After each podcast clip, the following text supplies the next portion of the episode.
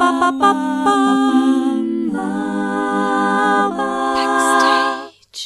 Herzlich willkommen zu Backstage. Mein Name ist Leni Bormann und am Telefon habe ich Silke Eichhorn. Silke ist Harfenistin, Buchautorin, Unternehmerin und Lehrerin. Sie gibt Konzerte im In- und Ausland, hat bereits 25 CDs veröffentlicht und erzählt in ihrem Buch Lebenslänglich Frohlocken von den manchmal skurrilen Begebenheiten aus ihrem Leben als Musikerin. Hallo Silke! Hallo Leni, danke für die Einladung. Ja, schön, dass du da bist. Ähm, du sagst häufiger mal, dass du dir ziemlich genau überlegt hast, Harfe spielen zu wollen und nicht zum Beispiel Flöte, obwohl deine Harfe 40 Kilo wiegt und du sie nur mit so einer Sackkarre durch die Gegend rollen kannst und das Spielen selbst auch nicht so gemütlich ist. Aber warum trotzdem Harfe? Ja, weil ich das, glaube ich, machen muss. Ich denke, das ist so für mich entschieden, dass ich Harfe spiele. Also das ist wirklich keine intellektuelle Entscheidung zu diesem Instrument. Das war eine reine Bauchentscheidung. Ich wollte unbedingt Harfe spielen und ich weiß nicht warum. Das fing auch schon äh, im Kindesalter bei dir an, oder? Ja, genau. Also ich habe erst ähm, halt geflötet und war im Chor schon ganz, ganz früh und habe dann mit Klavier angefangen und dann, wie ich zehn war, wollte ich unbedingt Harfe spielen. Eben, mhm. ich weiß nicht warum. Habe das meiner Mutter gesagt und sie hat nur gesagt, ich glaube, du bist ein Vogel weil wir sechs Kinder sind und da war gerade das fünfte schon da. Hafen sind ja super teuer und ich war immer mega in Action. Ich war überall engagiert, also viel im Sport, viel in der Musik. Ähm, dann eben größte Schwester von den von dieser Kinderschar und äh, ich hatte eigentlich theoretisch gar keine Zeit für was anderes, also noch ein Instrument dazu zu nehmen und das hat meine Mutter erstmal so abgeblockt. Und dann habe ich zwei Jahre lang gebettelt und dann hat mein Vater gesagt, so und jetzt kriegt das Kind eine Harfe. Da war dann gerade das sechste Kind im Anmarsch. Wow. Und, ja, und sehr cool. Also dann habe ich so eine gebrauchte Volksharfe gekriegt. Also jetzt im Nachhinein gesehen super schlechtes Instrument, aber das war in dem Moment total egal. Ja. Und dann hatte ich einfach Glück, dass an meiner Musikschule die pensionierte Hochschulprofessorin von München, also eine Koryphäe auf dem Hafengebiet, eine der berühmtesten deutschen Harfenistinnen früher, ähm, hatte da einfach so, so eine Musikschulstelle angefangen mit über 70. Mhm keine Ahnung, wie man mit Kindern umgeht, aber durch das, dass ich schon sehr, sehr gut Klavier gespielt habe und eben auch äh, schon gut Noten lesen konnte und halt einfach auch eine Begabung zum Glück mitbringen kann, äh, war das dann sehr ne, ein total tolles Zusammenarbeiten. ja. Zwar, ja, und sie hat dann gleich mal festgestellt, so ich glaube in der dritten Stunde, und du wirst mal Harfenistin. Und das oh. ist natürlich schon irgendwo, wenn man das so im Nachhinein aussieht, Wahnsinn, ja, dass jemand das so schnell sieht dass das das Richtige für einen ist. Ach krass. Mhm. Ähm, bist du denn die Einzige in deiner Familie, die Musik macht? Also einzige, die professionell Musik macht. Die anderen ah, ja. machen okay. alle Musik, ja, die können auch alle, spielen auch immer alle, bis auf einen, machen alle immer noch Musik. Ähm, und das finde ich auch wahnsinnig toll, dass uns unsere Eltern das einfach ermöglicht haben. Also mindestens ein Instrument und äh, viele Sportarten und so. Es war sehr, sehr cool, äh, ja. diese Kindheit so haben zu dürfen. Ja, schön, super. Ja. Ähm, du hast auch einen Wikipedia-Eintrag. Ah, ja. Darf ich kurz fragen, ob der stimmt? Das muss man ja immer so ein bisschen dazu fragen.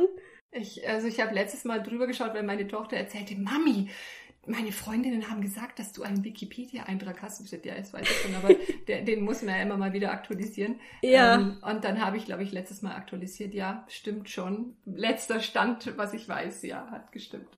Okay.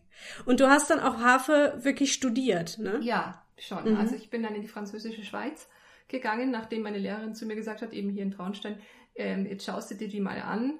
Ähm, dann bin ich dahin und es war also eine Odyssee. Mein Kind vom Land, ja, wie man sich es besser nicht vorstellen kann. Äh, und völlig verpeilt irgendwie, wir waren dann in, in Genf, also ich war mit einer anderen Harfenistin zusammen unterwegs, die schon studiert hatte und halt jetzt so ein Aufbaustudium noch machen wollte. Und ich war eigentlich ganz gut in Französisch, weil ich Leistungskurs hatte. Und dann sind wir da irgendwie durch Genf gewackelt, erstmal sieben Kilometer in der Kälte, weil wir irgendwie einen Franken 20 wahrscheinlich sparen wollten, dass wir nicht da mit dem Bus oder mit der Tram mhm. fahren. Zu dieser Lehrerin, die hat in Frankreich gewohnt, also direkt an der Grenze.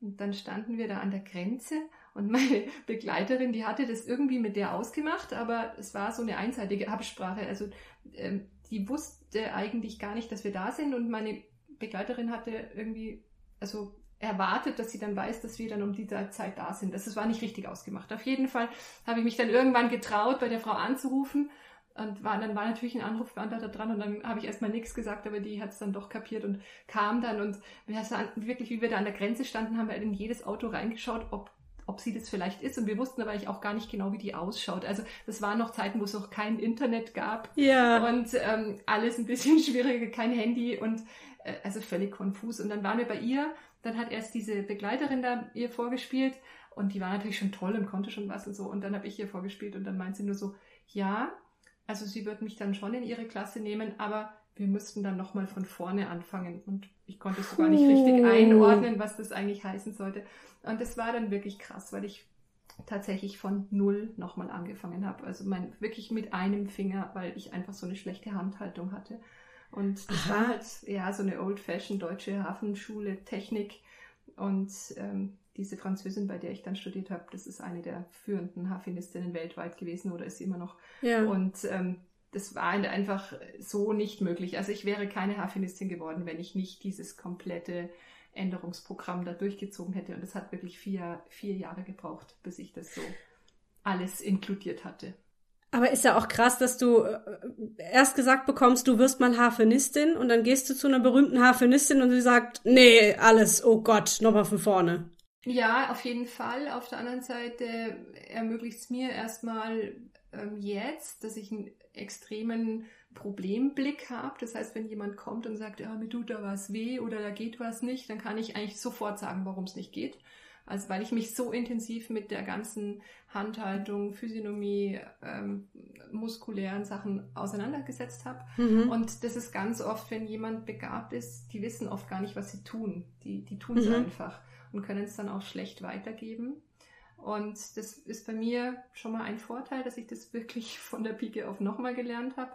Und wenn dann jemand sagt, ja, aber ich mache das immer so, ich kann das nicht ändern, dann sage ich immer, gut, ich bin ein lebendes Beispiel, dass man es ändern kann. Und ich war schon mhm. weit. Also ich habe schon wirklich mhm. viel können. Und ähm, wenn man, man braucht halt einfach Sitzfleisch und auch eine Portion Hirn dazu, dass das dann funktioniert. Und natürlich einen wahnsinnigen Willen. Und ich wollte das dann, es war alles super schwierig, weil ich hatte natürlich auch alles auf Französisch, also die ganzen Theorieunterricht. Und dann hast du irgendwie Harmonielehre und kapierst überhaupt nichts, was der Mensch da vorne spricht. Das ist wie Mathe auf Französisch erstmal so. Und dann habe ich keine Wohnung gefunden und dann habe ich natürlich jobben müssen und dann habe ich Erdbeeren geerntet und, und Obst geerntet und war im Marktforschungsinstitut und habe dann in der Bäckerei verkauft. Also war mir auch für vieles nicht so blöd. Und ähm, irgendwie hat es dann doch funktioniert und ich war dann schlussendlich sechs Jahre in der Schweiz. Ja. Du lebst jetzt aber mit deiner Familie wieder in Traunstein, wo du herkommst, oder? Ja, genau. Ich bin also wirkliches volles Landei. Ich liebe Traunstein. Ich liebe diese Gegend. Wenn man das so ein bisschen kennt, das ist der Chiemsee, die Gegend rund um den Chiemsee, den nennt man Chiemgau. Wir sind ganz nah an den Alpen. Wir haben eine Hütte auf, in den Bergen. Wir sind auch alle fünf Jahre Senner. Das heißt, ich bin extrem geerdet hier in dieser Umgebung. Ja. Natürlich muss ich sehr viel mehr Auto fahren, weil ich so weit in dieser Ecke wohne, hier im Südosten. Aber es ist unglaublich schön, hier sein mhm. zu dürfen. Und da möchte ich cool. auch nicht weg. Du gibst ja auch Kurse, also du hast ja jetzt gerade schon erzählt, dass Leute mit Problemen auch zu dir kommen. Ähm, und du sagst, glaube ich, dass erstmal das Alter egal ist, oder? Du hattest naja. schon mal eine 95-jährige Frau im Kurs ja. sitzen. Also, natürlich. Also ähm, grundsätzlich, wenn man da irgendwas damit erreichen will, dann ist es sinnvoll, man fängt es am besten mit acht oder mit sieben an. Und also ja. alles, was bis 20 nicht gelernt ist, ist einfach wahnsinnig viel schwerer zu lernen. Aber ähm, viele haben so den Wunsch, das, die wollten schon immer mal Harfe lernen. Das ist oft auch noch diese Nachkriegsgeneration, wo das halt überhaupt nicht möglich war. Und ja. wenn man dann sieht, wenn sich so eine 60, 70-jährige Frau an eine Harfe setzt, das erste Mal und, und man hat nur Gänsehaut, ja, weil die so glücklich ist, einfach nur mal diesen Kindheitstraum mal im Arm zu halten. Und ob ja. sie es dann machen und wie sie es machen, also da gibt es wirklich die komischsten Erfahrungen, dass sie dann mich anrufen und sagen, oder ich habe es im Kurs genau, und dann sage sag ich, ja, was hast du denn so vorgestellt von dem Kurs? Ja, weißt ich hätte es gesehen bei dir auf, der, auf YouTube, du spielst da die Moldau, du machst es so fein und ich hätte so gern, dass es perlt. Dann sage ich, okay, ähm, okay, dann lass es mal perlen, zeig mal. Ja. Perlt. Dann, ja, es perlt, genau. Und dann spielt sie halt irgendwie und das war nach, die hatte schon acht Monate Hafenunterricht und es war nicht mehr, als was ich dir jetzt in zwei Minuten beibringen würde. Ja, also die oh. konnte irgendwie gar nichts, aber sie war so glücklich. Und weißt, ich hätte einfach gern, dass es perlt und wir gehen da ins Altersheim und wir spielen da ein bisschen. Und ja, was soll ich sagen? Klar, ist es, mir, mir dreht es da oft den Magen um, wenn ich mir denke, boah, und sowas macht dann auch Konzerte, ja. Und das mhm. hat dann oft diesen Touch, naja, Harfe ist ja dann doch eher langweilig, wo ich ja. wirklich versuche, dagegen anzukämpfen, ähm, die Harfe von verschiedensten Seiten zu zeigen und vor allem hochprofessionell gespielt. Und es gibt halt viele, die können echt nix und setzen sich trotzdem hin mit der Gewissheit, dass Harfe ja eigentlich immer schön klingt, tut ja nicht weh. Nur wenn sie so langweilig gespielt wird, dann ist es halt schon furchtbar. Und mhm. ähm, dann viele Veranstalter, die halt einmal so eine Harfenistin gehört haben, die sagen dann, na ja, Harfe, wissen Sie, nee, das ist für unser mhm. Publikum nicht interessant. Wenn solche Harfenisten dann einfach auch schon auftreten mit breitem Rücken und sagen, ja, und ich gebe schon Konzerte und ich gebe auch Kurse und dann reden wir irgendwie über Handhaltung und dann sagt sie, ach so, ich weiß eigentlich gar nicht, ob ich den rechten Arm auflege oder nicht. Und ich denke, hey, gute Frau, das sind die Basics. Ja, das, es mhm. ist leider ein motorisch extrem kompliziertes Instrument und deswegen, man, man finde ich, man soll es in jedem Alter ausprobieren dürfen, nur man darf die Ansprüche nicht zu hoch schrauben. Also es hat bei der Frau nicht geperlt. Nein, es war wirklich schwierig mit dem Perlen, aber sie ist immer noch glücklich und sie spielt auch und sie hat mir letztens wieder angerufen und gesagt, ja, sie möchte mal wieder kommen und so, und sie und perlt schon. Ja, es ist geübt. perlt schon, sehr schön. Okay. Ähm, ja, du hast gerade selber schon angesprochen, so das Image der Harfe so ein bisschen entstauben stand mal irgendwo drin. Das fand ich gut ausgedrückt. Äh, ja, man hat ja immer so das Bild von so einem ätherischen, blonden Wesen, was da in so einem goldenen Instrument sitzt. Aber es ist, es ist ein Handwerk, ne, und kein einfaches. Absolut. Ja. Also es ist ein hochkomplexes Handwerk. Weil jedes Instrument ist schwer, wenn man es gut spielen will. Aber bei der Harfe kommen schon von Anfang an so viele Sachen zusammen, die man können muss. Also man braucht extrem gute Augen, weil man nicht fühlen kann, was man macht. Man muss immer mit den Augen kontrollieren, was man macht. Also bei der Flöte, bei der Geige, beim Cello, egal, kann man einfach die ganze Zeit die Augen auf den Noten haben. Man muss nie auf seine Finger schauen. Das muss man einfach nicht. Und wir haben ähm, Seiten, die fühlen sich alle gleich an und das wird über den Ellbogen, da sind so Sensoren drin, bestimmt, wie weit der Arm unten ist. Also das kann man ja auch fühlen, aber immer nur ungefähr. Ja, man mhm. muss immer wieder mal gucken, hallo, ist es eigentlich die richtige Seite, die ich in der Hand habe oder nicht? Es sind mhm. bunte, bunte Seiten drauf, also C sind rot, F sind schwarz. Da kann man sich einfach orientieren. Und durch das, dass es keine zweite Ebene im, in, der, in der Haptik gibt, äh, ist es total schwer. Also wenn man am Klavier ist, ich vergleiche es immer mit Klavier, weil Harfe und Klavier ist sehr ähnlich, am Klavier hat man weiße Tasten und schwarze Tasten. Die schwarzen Tasten fühlen sich anders an als eine weiße Taste. Und bei uns ist praktisch alles weiße Taste. Und dann habe ich unten sieben Pedale für die Füße. Und diese Pedale können machen, dass sich die Seitenlänge ändert. Das heißt, ich kann auf einer Seite drei verschiedene Töne spielen. Auf oh, dem Klavier wow. bräuchte ja. ich drei verschiedene Tasten auf der Harfe habe ich eine einzige Seite, die sich immer gleich anfühlt, nur dreimal verschieden klingen kann. Und das macht das Ganze so ungeheuer komplex. Mhm. Wir müssen uns vorher ausrechnen, welche Pedale nimmt man zu welcher Zeit. Und ich habe jetzt zum Beispiel gerade wieder ein Stück rausgenommen, das habe ich vor 15 Jahren schon mal gespielt. Zeitgenössische Musik, super komplex, super schwierig. Da sitze ich dran, denke mir, okay, fangen wir mal wieder von vorne an. Und das ist so unglaublich ärgerlich, weil ich weiß, dass der Flötist, der spielt sich zweimal durch und dann kann das. Und ich übe jetzt einfach mal wieder zwei Monate, bis ich das irgendwie so drauf habe, dass ich es auch im Konzert spielen kann. Ja. Das, ähm, also gute Augen, mit den Füßen, das muss man kapieren. Das ist auch eine, eine physische Sache. Man sitzt so oft ja. auf einer halben Arschbacke, man hat beide Füße in der Luft, beide Arme in der Luft und hat die Harfe auf der Schulter. Also es ist nicht dieses ätherisch auf der Bühne, auf die Bühne schweben und ein bisschen Engelsgezirpe machen, sondern es ist wirklich, man braucht Kraft, diese Seiten haben eine Spannung von 1,5 Tonnen Zugspannung wow. und das muss man irgendwie erstmal in Bewegung setzen. Und ja. dann natürlich der Transport. Also wenn man so eine große Harfe spielt wie ich. Es gibt ja auch ganz kleine Hafen, die haben keine Pedale. Mit denen Hafen kann man auch ganz schöne Musik machen, nur halt nicht diese großen, äh, mhm. große Literatur geht einfach nicht.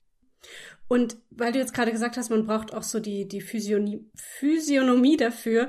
Ähm, du bist, glaube ich, ziemlich groß, gell? Mhm, genau. Ja, also, ich bin jetzt ziemlich klein. Also ich bin knapp 1,60. Ich habe auch nicht besonders lange Arme. Hätte ich da jetzt schon von vornherein einen Nachteil, wenn ich Harfe spielen wollte? Also es gibt ganz viele sehr kleine Harfenistinnen. Auch meine Lehrerin, bei der ich studiert habe, die ist 1,58.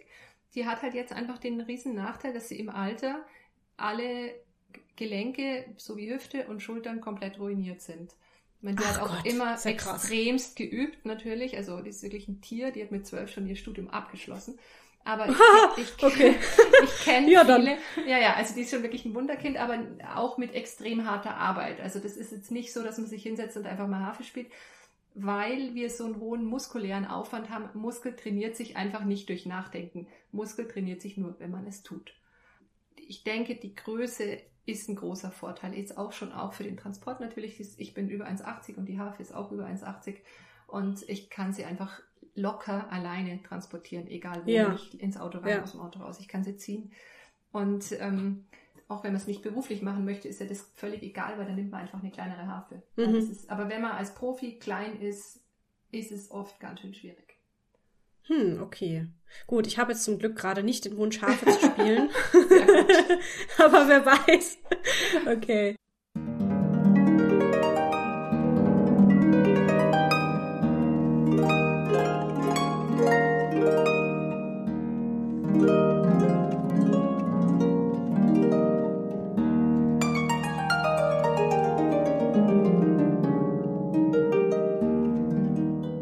Aber noch zu deinem wunderbaren Buch, was du mir vor ein paar Tagen zugeschickt hast. Äh, Lebenslänglich frohlocken. Das ist erst Anfang 2019 erschienen, aber ist schon bereits jetzt in der fünften Auflage und gibt's auch als Hörbuch. Ähm, erzähl mal ein bisschen was drüber. Wie ist das entstanden und worum geht's? Ähm, mir passieren ganz oft in meinem Leben als Musikerin unglaublich skurrile Sachen, wo ich mir denke, hier hängt irgendwo eine versteckte Kamera, sonst kann das jetzt nicht alles so daneben gehen. Also gerne mal bei Beerdigungen oder bei Hochzeiten oder eben bei so Hafentransporten. Und dann, ich habe das natürlich öfters mal auch Freunden erzählt und so, und dann haben sie schon gesagt, okay, schreib das halt mal auf. Dann hatte ich so ein bisschen angefangen aufzuschreiben und hatte dann auch ein neues Format entwickelt, eine sogenannte kabarettistische Lesung. Das heißt, ich spiele und dazwischen lese ich aus dem Buch. Also ich erzähle es nicht auswendig, sondern. Äh, ah, die Lesung war zuerst da und dann genau. kam das Buch. Mhm. Ja, das okay. war dann ganz cool. Also ich hatte dann irgendwie schon zehn Geschichten und hab, bin dann auch dann schon damit aufgetreten. Die Leute waren happy und dann halt so, ja, wir wollen mehr und und dann habe ich mir vor zwei Jahren äh, die Hand gebrochen und das war sehr praktisch, weil ich dann Zeit hatte, mehr zu tippen. Und oh. ja, natürlich furchtbar. 13 Konzerte abgesagt, mal schnell so. Ja. ich bin einfach mit dem Rad vor der Haustür umgefallen, mit dem Klickpedal. Also ich bin nicht aus dem Klickpedal rausgekommen. War ein bisschen, aber es war ein super gut verheilender Bruch. Es war nach 19 mhm. Tagen, war der schon wieder zu und der Arzt hat nur gesagt, Hä, das kennt jetzt auch nicht, warum das so schnell geht, aber los ab an die Harfe. gut, super. Und, ja, Glück gehabt, einfach wahnsinniges Glück. Es musste nicht operiert ja. werden. Und so. Naja, und dann habe ich da schon ganz viele ähm, Texte geschrieben und ich wollte immer einen Verlag und ähm, habe dann auch einen gefunden, der war dann ganz begeistert, ein großer Verlag. Und irgendwann kam dann ein E-Mail, nee, er nimmt es doch nicht. Ich, also, oh. also nett, aber er hat mir immerhin bewiesen, dass es verlegbar ist, weil es hat ihn so interessiert. Und dann dachte ich mir, okay, ich bin ja immer so eine Self-Made-Aktion hier gewohnt, äh, mache ich es eben schnell mal selber war dann etwas chaotisch auch, weil die Lektorin, mit der hatte ich gesprochen und so, und ja, toll, und ich gesagt, ich brauche es bis dann und dann. Ähm, genau, ich brauche das für eine Messe im Januar. Und ich gesagt, also am 1. Dezember muss es eigentlich praktisch fertig sein. Und ich hatte sie ihr extra gegeben, nach Allerheiligen, hat sie gesagt, wenn es da da ist, das schafft sie gut.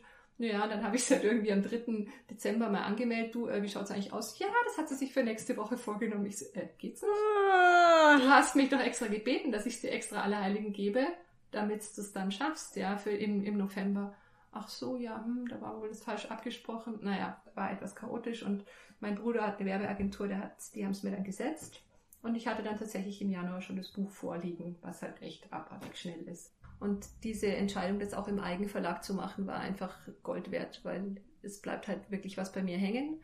Also ja. ähm, das ist auch so dieser, dieses Selbstvermarkten ist natürlich wesentlich mehr Arbeit, als wenn ich es zum Verlag gebe. Aber wenn ich es jetzt einen Verlag gefunden hätte, dann hätte ich vielleicht jetzt oder in zwei Jahren oder so mein Buch gekriegt. Und durch das, dass ich es einfach so schnell selber auf den Markt geschmissen habe, und ich meine, es ist ganz normal eben per E-Book, dann bei Amazon, dann in meinem Shop und ganz normal im Handel erhältlich. Das ist, muss man sich trauen, aber ich habe da keine Angst und deswegen bin ich sehr stolz auch, dass es funktioniert hat. Und die Leute rufen mich an, sagen, wann kommt das nächste Buch? Ich habe die ganze Nacht gemacht.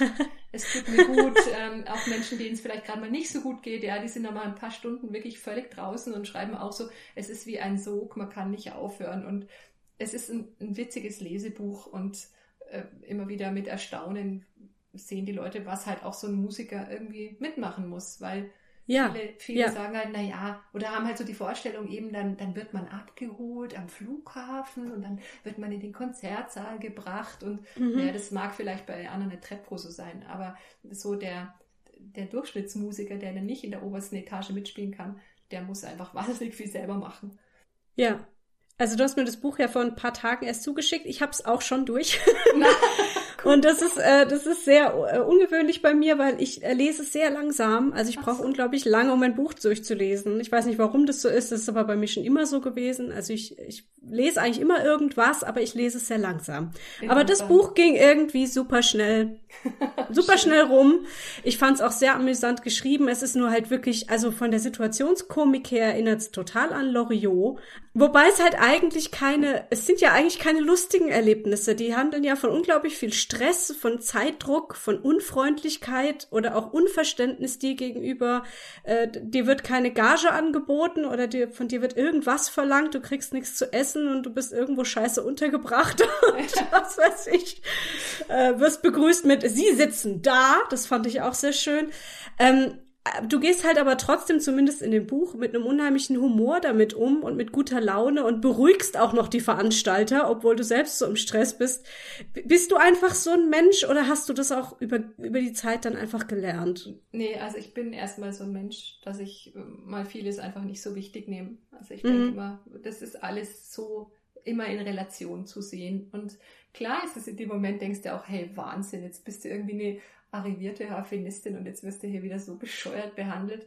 Aber ich glaube, wenn man sich da ein bisschen rausnimmt und nicht ganz so eben nicht so wichtig nimmt und so, eine, so ein Aufwachsen in einer Sechs-Kinder-Familie ist natürlich schon eine gute Schule. Mhm. Und, und ich habe auch einen Mann, der das, der extrem geerdet ist. Also ein typischer Bayer einfach, äh, mit dem ich schon ewig zusammen der hat diesen ganzen Werdegang komplett miterlebt und wir haben ja auch zwei Kinder und so. Ich, ich denke mal, meine Güte, es ist wichtig, dass wir gesund sind, ja. Und klar, wir reden uns leicht, wir sind hier in einer tollen Umgebung und alles. Wir haben das Geld, dass wir uns den Kühlschrank füllen können und ein warmes Bett. Und ich bin viel gereist, auch für meine Konzerte und ich habe ganz andere Ecken gesehen, wo ich mir denke, hey, was, was ist es für ein Gejammere die ganze Zeit, ein, auch dieses hohe Anspruchsdenken, was in Deutschland so verbreitet ist, alles mhm. muss sich immer um den, um, das Ego, um den Egoisten drehen. Und das ist nicht meins. Ähm, ich wollte es trotzdem einfach auch mal aufschreiben, eben um den Blick ein bisschen zu schärfen. Und viele sagen mir, sie haben durch das ganz Neues gelernt auch. Und ja. eben nicht so der Künstler auf hohem Ross und verdient die Wahnsinnsgagen und so. Es ist es halt einfach nicht also ich bin ein, natürlich ein sehr idealistischer Mensch. Ich liebe diesen Beruf und ich möchte es machen. Und ich denke auch, es ist meine Aufgabe, dass ich es mache. Es ist meine Berufung.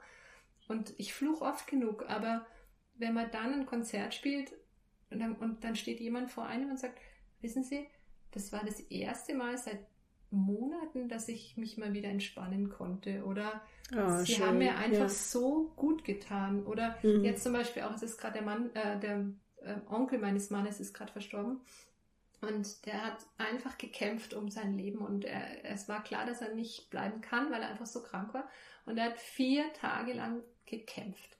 Und dann hat noch die Musiktherapeutin in der Klinik hat dann gesagt, ja, sie sollten noch mal Beethoven Fünfte auflegen oder Schwanensee, Tchaikovsky. Totaler Käse, ja. Dann haben sie meine CD aufgelegt und in dem Moment hat er einfach das erste Mal durchgeschnauft und nach dem, im zweiten Stück ist er schon gegangen. Und ah, wow. wenn, also die, die Witwe hat mich dann nur angerufen und gesagt, es war wie Magie im Raum. Und voll die Gänsehaut gerade. Ja, das, wenn man halt sowas auch hört, ja, und dann weiß, was man mit seiner Musik alles erreichen kann und darf, dann ist alles relativiert. Ja. Ich hätte es natürlich auch gern, dass ich irgendwie einen, einen Chauffeur habe, der mich irgendwo hinfährt und dass ich dann mich nicht um den Hafenkäse kümmern muss, auf die Bühne und hin und her mit irgendwelchen hm. Hausmeistern diskutieren. Hast du gerade Hafenkäse gesagt? Ja. Ah ja, gut. Ich wollte nur sicher gehen. Ein schönes Wort. Der Hafenkäse. Ja, okay. ja, es ist schon zäh. Also ich bin jetzt irgendwie die letzten vier Wochen immerhin, ich darf wieder spielen. Ja, mir sind 39 Konzerte bis jetzt abgesagt und da kommen sicher noch ah, ja. dazu. Ja. ja. Und ich bin trotzdem schon 5000 Kilometer letzten Monat Auto gefahren. Und das ist anstrengend, mal schnell nach Amrum von Traunstein aus. Ja, das uh, ist einmal ja. quer mhm. durch Deutschland. Und, ähm, oder einmal schnell ins Sauerland. Und es ist einfach großartig, wenn man es machen darf und, davon, und von der Musik leben darf. Und ja. ähm, da sehe ich auch ähm, einen dringenden Nachholbedarf bei vielen, die jetzt so nachkommen, die, also die Haltung, alles muss sich eben um sie drehen und sie sind nicht bereit irgendwas, aber haben schon große Ansprüche. Und ich mir denke, hey, so kannst du den Beruf meiner Meinung nach nicht leben. Mhm. Es ist ja. schon sinnvoll, flexibel zu bleiben und eben das auch mit einem gewissen Maß an Humor irgendwo auch zu sehen und nicht jedes Mal gleich, ja, und dann klage ich ein und die, und die Regressforderungen im Vertrag ist. Ich, was willst du denn jetzt für eine Regressforderung machen von Corona? Ja, welcher mhm. Veranstalter wird dich dämen, wenn du sowas reinschreibst? Ja, ja. ja es, da hat keiner damit jetzt gerechnet und jeder leidet drunter. Ja, ja und dann da, da muss man alles behandelt werden und dann muss die Regierung, sie muss ja? Geh mal in ein anderes Land, da, da ist noch nicht mal die Krankenversicherung geregelt. Ja, ja. ja? Und ja. Wir, wir sind halt dann tatsächlich nicht systemrelevant in diesem Moment, wenn es die Entscheidung ist, gebe ich das Geld in im Krankenhaus oder gebe ich das Geld in die Kultur. Ja. Es ist leider so. Ja. Und da muss man. Ja. Also finde ich ein, eine sehr gesunde äh, Einstellung. Ich fand es sehr bewundernswert, als ich dein Buch gelesen habe, mit wie viel ja, Humor und mit wie viel ähm, also du, du, du holst auch so schön einfach dieses ganze Thema Kunst äh, so schön auf den Boden der Tatsachen zurück, ja. Und du holst es auf so was ganz Menschliches und Zwischenmenschliches und das äh, gefällt mir sehr gut, weil das ist auch was, was ich auch schon erlebt habe. Mir wurde mal das Angebot gemacht, das großzügige, dass ich doch irgendwie, das war eine E-Mail, dass ich doch irgendwie äh, vier Tage lang eine Gruppe von Jugendlichen äh, irgendwie Theaterunterricht geben könnte. Und am besten soll da am Ende noch so eine kleine Inszenierung hm. draus werden, die man dann vorstellen könnte. Mhm. Von Gage war gar keine Rede und es war eher so im Sinne von, dir macht das doch eh Spaß. Ja. Und da hatte ich dann halt auch geantwortet, also, nee, sorry.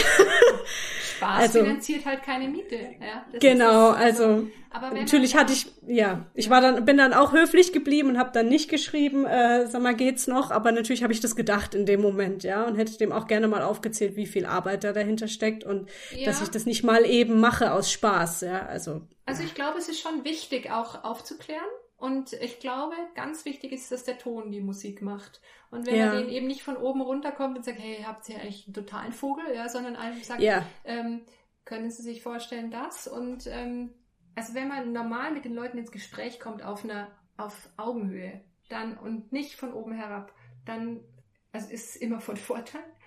Und ähm, ein menschliches Miteinander ist sowieso besser als eben, ich habe aber recht Natürlich gibt es welche, die sich das dann vorstellen, dass das halt völlig gratis, dann geht es halt nicht. Ja? Dann suchen ja. sie sich einen Amateur. Also ich versuche schon immer erstmal zu diskutieren. Und meistens funktioniert dann doch irgendwas, gell? Oder dann sagst du, okay, dann ist es ein niedrigeres Honorar, aber zum Beispiel nehmen sie noch einen Haufen CDs ab. Ja, super, ja. ja. Also ja. Ähm, ich finde wirklich, man muss sich überlegen, wie hoch das Ross ist, was man reiten möchte. Und ähm, da lernt man doch immer viel kennen, auch über, den, über Menschen. Ja. Gibt's eine äh, Lieblingsgeschichte aus deinem Buch von dir? Ähm, ja, es gibt ein paar so coole, also irgendwie, wie mich der Bestatter anruft, also der Bestatter, der hiesige, und ähm, sagte, du kannst du eigentlich auch einen Walzer. Du grüß dich, kannst du eigentlich auch einen Walzer. Zu Deutsch, hallo, bist du auch in der Lage, einen Walzer auf deinem Instrument zu klampfen? Äh, ja, klar. Im Geiste gehe ich mein Gruftmucken-affines Repertoire durch. Es schaut schlecht aus mit Musik im Walzertakt. Zu lang, zu schwer, zu virtuos, zu modern. Wann ist denn die Beerdigung? Ja, genau das ist das Problem. Die Tochter hätte gern, dass die Beerdigung an einem Mittwochnachmittag stattfindet, weil sie dann das Geschäft zusperren können. Aber, deutungsvolle Pause, die demnächst zu begrabende Mutter ist noch gar nicht gestorben.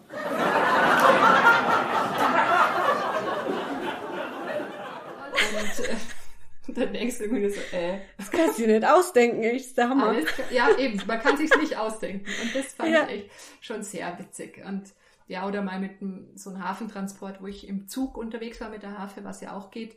Und ähm, in, da hat's gebrannt im Tunnel vor uns und es war schon alles äh, umgeleitet. Und dann musste ich mit der Hafe bin ich einfach ausgestiegen. Also über die Böschung und äh, das Gleis, oh auf dem jetzt keine ähm, Züge kommen und so. Und stand dann alleine am Rhein und musste dann ein Taxi, musste ein Taxi kommen, was mich natürlich erst nicht gefunden hat. Und ich hatte nur noch eine Stunde bis zum Konzert.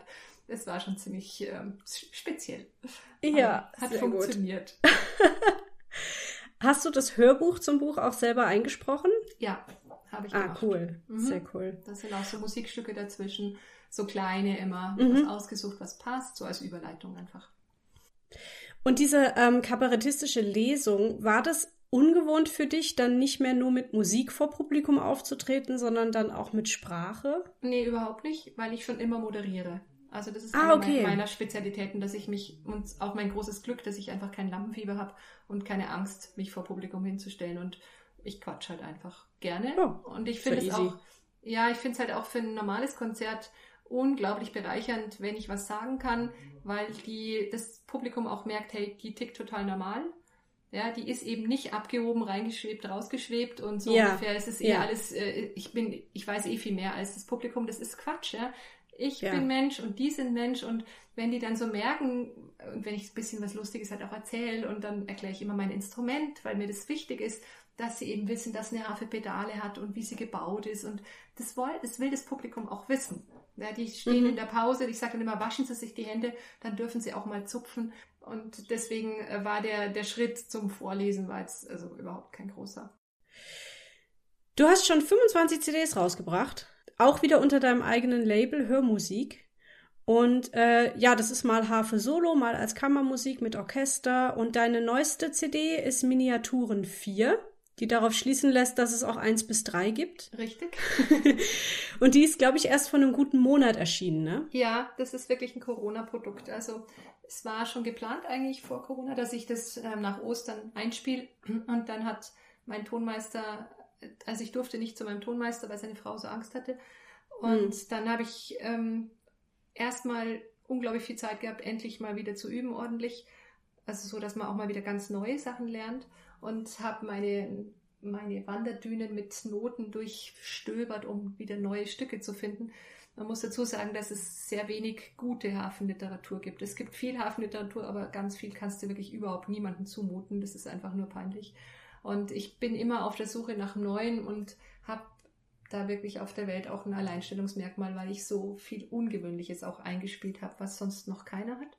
Und habe jetzt auch nur durch Corona sind fünf Stücke draufgekommen auf die CD, die sonst nicht draufgekommen wären.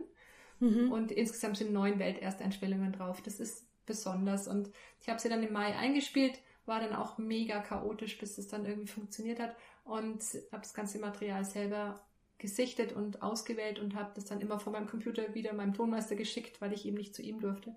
Normalerweise mhm. mache ich das bei ihm, dass er, er schneidet natürlich, weil das ist sehr schwer auf der Harfe, das alles zu schneiden. Aber es ist, ähm, also am, ich habe es am 11. Mai, 9. bis 11. Mai eingespielt und am 1. Juli lag sie komplett vor. Und das ist sehr schnell, weil wenn du bei einem Label bist, dann, also bei einem normalen Label, dann braucht das halt oft ein bis zwei Jahre, bis da überhaupt was losgeht. Ja, ja. Und ähm, durch das, dass ich mein eigenes Label habe, das habe ich irgendwann mal gegründet, weil es mir zu doof war, mich immer von den offiziellen Labels über den Tisch ziehen zu lassen, ähm, bin ich halt einfach Herr über die Sachen oder Herr und kann es sehr schnell gestalten. Und das macht Spaß und ich finde es immer toll, wenn dann was Neues wieder auf dem Markt ist. Und Weltersteinspielung bedeutet, dass das vorher noch nie, noch nie jemand, ja genau, auf einer Harfe eingespielt hat. Also es gibt, ich habe wirklich Stücke gefunden, die so nicht existieren, also noch nie jemand gefunden hat. Ja. Oder, äh, oder noch nicht in dieser Bearbeitung auf der Harfe gespielt hat. Das sind natürlich jetzt zum Beispiel auch so zwei Bachstücke, die sind natürlich schon tausendmal eingespielt, aber halt nicht für Harfe solo. Ich stelle mir jetzt irgendwie gerade vor, wie du in so einer verstaubten Bibliothek sitzt und da so alte äh, Notenbücher wälzt. Aber wie, wie findest du denn dann solche Dinge? Hm, ich habe von zwei alten Harfenistinnen den Notenfundus geerbt. Und ich, also ich habe wirklich einen sehr großen Notenschrank und es ist jetzt schon so, also ich schaue das immer mal wieder durch. Ich liebe es, vom Blatt zu spielen, also was auszuprobieren, was mhm. auf der Harfe auch relativ mühsam ist, aber ich mache das gerne. Und jetzt äh, immer wieder habe ich dann wieder ein Ding in der Hand und schaue ich es wieder an und denke, ach komm, das hast du beim letzten Mal schon doof gefunden, das ist wieder doof. Jetzt schreibe ich mir schon immer drauf, langweilig. Aber Noten wegschmeißen, Noten wegschmeißen geht halt nicht. Ja, du halt brauchst mal so einen Stempel, wo langweilig ja. draufsteht. Voll fies, echt. Ja, ja aber ja, ich habe wirklich die Zeit genutzt und ich, mir war nie langweilig. Also mir ist grundsätzlich nicht langweilig. Ich habe immer extrem viel zu tun, weil ich mich halt auch selber manage ich habe eine ganze Schublade von Veranstalter-Ideen, die ich mal, die ich mal anrufen sollte. Oder 900, ah, ja. 900 Screenshots auf dem Handy, wo ich mal schauen wollte, ob das vielleicht ein Konzertveranstalter ist. Das ist völlig abartig eigentlich, weil man, also ich habe Veranstalter, da bewerbe ich mich seit 20 Jahren. Und dann jedes Jahr wieder und dann irgendwann, ach so, ja, jetzt könnte man sie eigentlich mal einladen. Sie bewerben sich immer so nett. Ich so, ja, danke, sehr schön. Aber ähm, klar, das ist halt auch so eine Entscheidung. Machst du es selber oder lässt es von jemand machen? Und ich habe jahrelang versucht, Agenten zu finden. Der eine meinte dann nur so, ach so, äh, Konzert im ersten Jahr? Nee, sie sind ja verheiratet. ich so, hm, okay. Hä? Das ist so null Garantie, ja. Die andere wollte erstmal Kohle sehen und hat sich als, also pro Monat irgendwie 400 Euro plus Mehrwertsteuer. Ich so, Mädel, so kann es nicht funktionieren. Ja. ja. Was war das gerade mit dem verheiratet? Das habe ich nicht verstanden. Achso, der Agent hat, ich habe gesagt, wie viele Konzerte können Sie mir denn garantieren im ersten Jahr? Dann sagt er ja keines, Sie sind doch verheiratet. Also äh, so ja, aber was hat, wie ist denn da der Zusammenhang? Ich verstehe das gar nicht. Typischer Macho. Ja, also Weil du für deinen Mann da sein musst, oder nee, was? Nee, mein Mann zahlt ja, er verdient ja. Also ich muss ja nichts verdienen, weil er mein Ach Gott, siehst du, ich komme da nicht mal drauf auf sowas. Meine Güte. Okay. Ja, irre. Ja, diese Erfahrungen musst du halt auch machen und ähm, ich habe dann zum Beispiel so einen Wettbewerb auch gewonnen, Kultur- und Kreativpiloten. Das ist von der Bundesregierung so ein Wettbewerb für Leute, die sich einfach im Kreativbereich selbst managen und selber gute Ideen mhm. haben und so. Ja, dann habe ich da ein Coaching gewonnen von zwei so äh, in Anführungszeichen Kulturcoaches. Und dann äh, es war jetzt völlig lächerlich, weil ich gesagt habe, ja, ich suche eigentlich einen Agenten. Da sagte er, ja, dann gehen Sie nach München an die Hochschule, da gibt es einen Management, einen, einen Studiengang Kulturmanagement und dann nehmen Sie sich einfach den Besten und der soll Ihnen dann die Konzerte organisieren. Und ich sage, Entschuldigung, Sie haben keine Ahnung, wie, die, wie das Business läuft. Ja? So geht es einfach nicht. Und es gibt nur noch wenige große Agenturen in Deutschland und die besetzen natürlich den Markt zu 80 Prozent mhm. und schieben ihre Künstler von A nach B. Und wir anderen, wir müssen einfach gucken, wie wir das so gestalten. Und äh, es ist mühsam und vor allem die Kaltakquise eben, dass du dann anrufst und sagst, hm, können Sie mal was mit Harfe? Und ja, ja dann landest du zehnmal bei der Sekretärin. Um was geht's denn? Na, schicken Sie mal was. Ja, danke. Sie haben den Schrank Also man braucht voll. einen unheimlich langen Atem, ne? Weil das wäre nämlich auch noch was, was ich, was ich, äh, ja, was ich dich fragen wollte, wie man da hinkommt, so viele Konzerte geben zu dürfen in, in Deutschland und Umland und Ausland und CDs und eben so einen großen Erfolg haben kann, ist das dieser lange Atem, dass du halt einfach penetrant dich immer wieder bei Leuten ja. vorstellst. Ja, ist ja echt krass. Ja. Ja. Und, und genau das ist mir auch so wichtig, dass es gerade auch junge Musiker mitkriegen, dass es eben nicht reicht, jetzt zu wissen, wie man den Algorithmus von Facebook äh, umgehen kann, ja, oder ja. wie man äh, den perfekten Vertrag äh, rausmeißelt oder wie man noch mehr YouTube-Klicks kriegt. Im Endeffekt, du musst erstmal können. Dein Können muss erstmal auf oberstem Level sein. Also du musst permanent an deinem Können arbeiten. Das heißt, du musst einfach üben. Du musst was können, damit du was vorweisen kannst. Ja, ja. Nur zu sagen, ich bin ganz toll, ja, aber du brauchst eine Sichtbarkeit und die geht eigentlich nur, du musst spielen und da, ich finde auch, da darf man sich eben für vieles nicht zu so doof sein.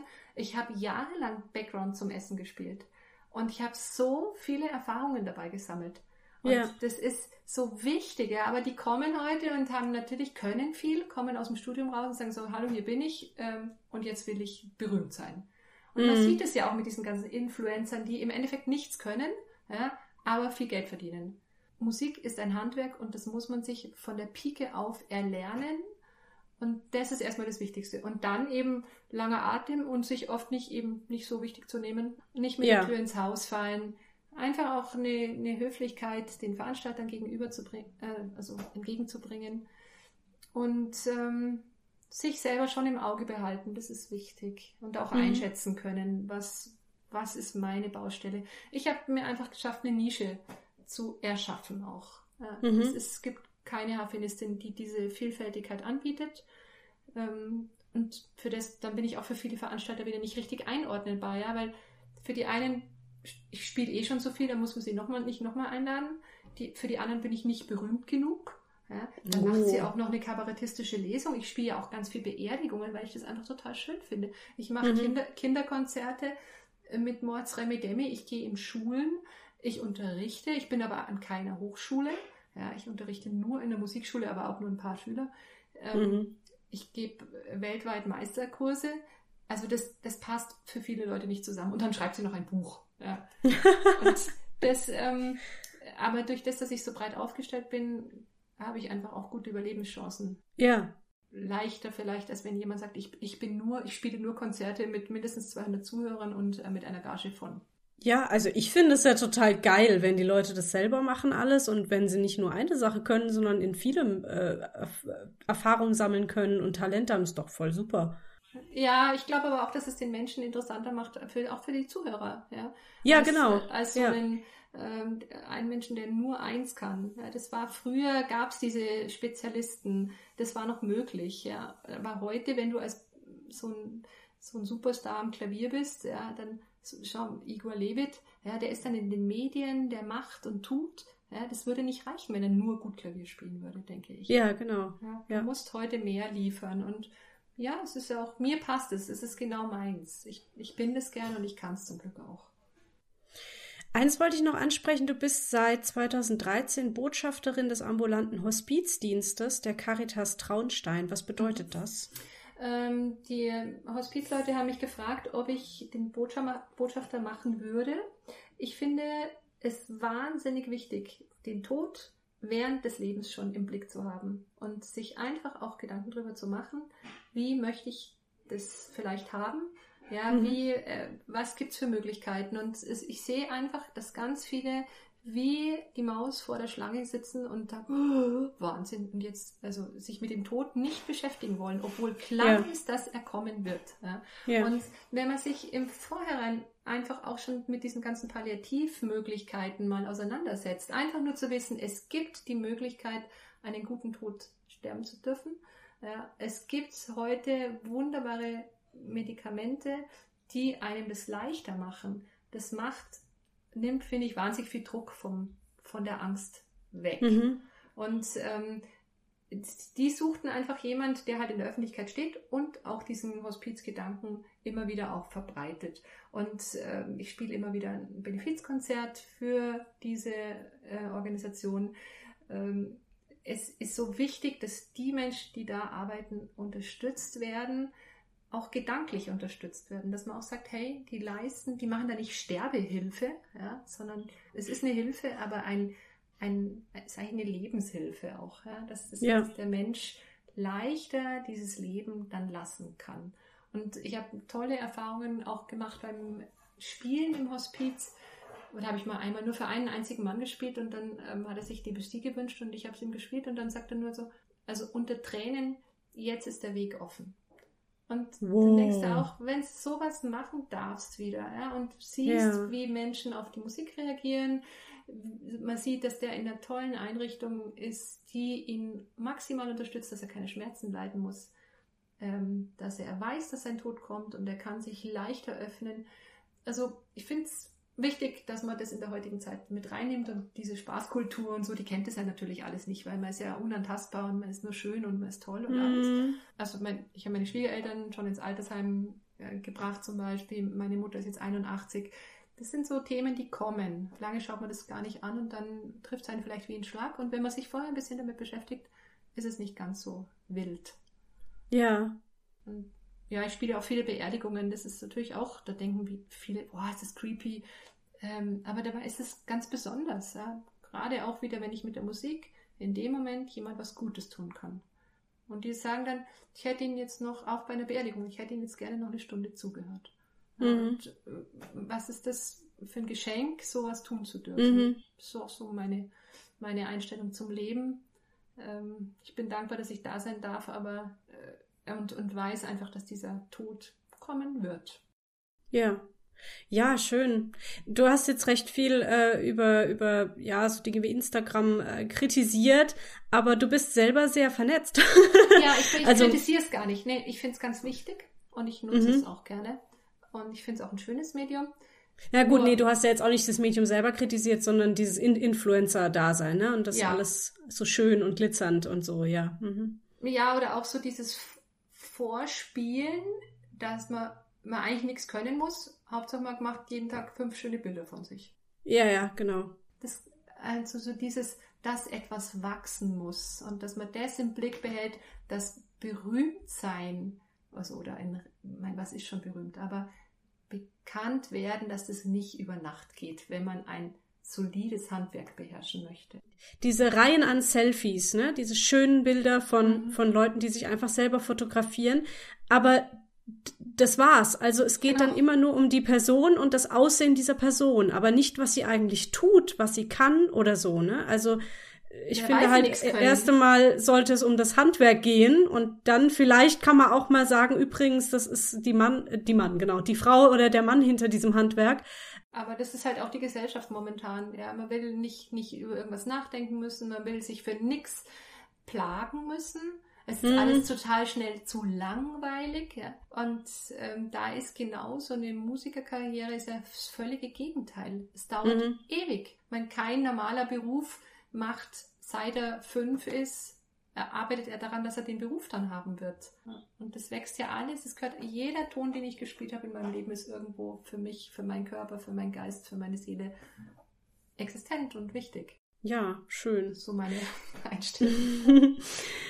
Du hast jetzt vorhin gesagt, es sind bei dir über 30 Konzerte jetzt ausgefallen. Wie kann man dich denn aktuell am besten unterstützen? Ah, ich freue mich über jedes Konzert, was ich äh, geben darf. Also ich habe jetzt äh, auch viele so Ad-Hoc-Konzerte zum Glück, auch Open Air gekriegt. Ja. Und ähm, aber ich freue mich immer, wenn jemand eine CD bei mir bestellt oder ein Buch bei mir bestellt. Also ich freue mich vor allem viel mehr, als wenn sie es über Amazon bestellt. Oder genau, also am besten bei dir direkt, ne? Auf ja, der Webseite, ja. Auf der mhm. Webseite, da sind auch alle CDs drauf und man kann es sich anhören und so. Und ich widme, also ich schreibe natürlich Widmungen rein und also für die Omi oder für die Mama oder schon für Mutter, Muttertag nächstes Jahr können wir auch schon machen. Es ist, äh, man kann einen Künstler immer gut unterstützen, wenn man physische CDs kauft und eben nicht auf Spotify für 0,001 ja. Cent irgendwie das Zeug runterlädt. Da bleibt uns einfach wahnsinnig wenig. Und ja. ähm, klar, viele sagen, sie haben eh keinen CD-Player mehr. Aber dann vielleicht auch sagen, hey, hat mir gut gefallen, dann nehme ich die Social Media mal und verbreite das auch, dass das eine tolle Sache ist, was ich gerade angehört ja. habe und ja. sag, hey, hört doch mal rein, abonniert mal diese Musikerin, weil für uns ist es auch eben wichtig, je mehr Abon Abonnenten, desto besser, also ha haben wir was davon. Und ja. das wissen halt auch viele nicht, ja. Das, zum Beispiel bei YouTube braucht man irgendwie 1000 Abonnenten, glaube ich, dass man überhaupt mal äh, so Werbung schalten darf. Ähm, ich, ich sehe einfach viele, die das versuchen zu kriegen und es ist schwer. Die Leute schauen sich das an und wissen aber nicht, dass sie das abonnieren sollten. Oder auch bei Spotify, ja, dass man einfach sagt, hey, Klar, like ich und abonniere ich und verteile es auch noch schnell weiter. Das ist immer eine coole Sache. Also dann werde ich auf jeden Fall deine Webseite mal verlinken, weil da sind ja auch alle weiterführenden Links zu finden ja, zu super. deinem Buch, zu deinen CDs und zu deinen Auftritten. Und du hast auch einen YouTube-Kanal mit über 90 Videos oder so, ne? Also ja, ist auch genau. richtig viel, viel zu sehen. Konzertmitschnitte und Lesungen und sowas, super. Ja, das wird auf jeden Fall alles dazugesetzt. Ähm, wenn ich nichts vergessen habe, hätte ich jetzt nur noch meine letzte Frage. Habe ich was vergessen? Vorher nee, noch kurz? Ich fand es wunderbar, nee? du hast mich so schön gefragt. Okay, gut. Meine letzte Frage ist immer, was wünschst du dir? Ja, ich wünsche mir immer Frieden. Und dass die Menschen nett miteinander umgehen. Also ich finde dieses, diese Ego-Tour, die so wahnsinnig überhand nimmt. Und sei es im Kleinen, dass, was sich jemand seine Hundebeutel einfach auf eine Wiese schmeißt, der ist ein Hundeabfall, Kackerbeutel oder dass man sich, äh, dass man Klopapier hamstert oder dass man sich an der Kasse mm. vordrängelt. Also so Standards, ja, dass man sich einfach normal benehmen kann und auch mal gucken, wie geht es dem anderen dabei, wie benehme ich mich, benehme, was hat der davon, ja. Ja, aber für die Welt ist friedlich Frieden immer der, der wichtigste Wunsch, weil ähm, das ist nur das garantiert uns diese Stabilität. Das kann im Kleinen beginnen und wenn wir da schon mal anfangen, dann ist es, glaube ich, eine gute, eine gute Sache. Ja, schön. Ach, wunderbar. Vielen, vielen Dank, Silke. Es war ein wunderbares Gespräch und äh, ich habe, wie gesagt, sehr viel Spaß gehabt, die Woche dein Buch zu lesen. Also hiermit auch nochmal die Empfehlung, ähm, Lebenslänglich Frohlocken von Silke Eichhorn. Bitte mal anschauen, das ist sehr, sehr schön. ich danke dir, Leni. Und vielen Dank euch fürs Zuhören. Ihr findet den Backstage Podcast bei Spotify und Apple Podcasts. Außerdem stelle ich jede Folge auf YouTube und auf dem Blog kann man sich auch jede Folge anhören und herunterladen. Wenn ihr euch und euer Projekt gerne mal im Backstage Podcast vorstellen möchtet, dann schreibt mir gerne eine E-Mail an backstagepodcast.gmx.de. Es ist egal, woher ihr kommt, egal welche Kunstsparte und egal ob professionell oder nicht, Hauptsache, ihr habt irgendwas zu erzählen. Folgt mir auch gerne auf Twitter, Instagram und Facebook und dann hören wir uns hoffentlich bald zu einer neuen Folge mit einem neuen Gast wieder. Tschüss! Tschüss! Viele Grüße vom Chiemsee. Ciao!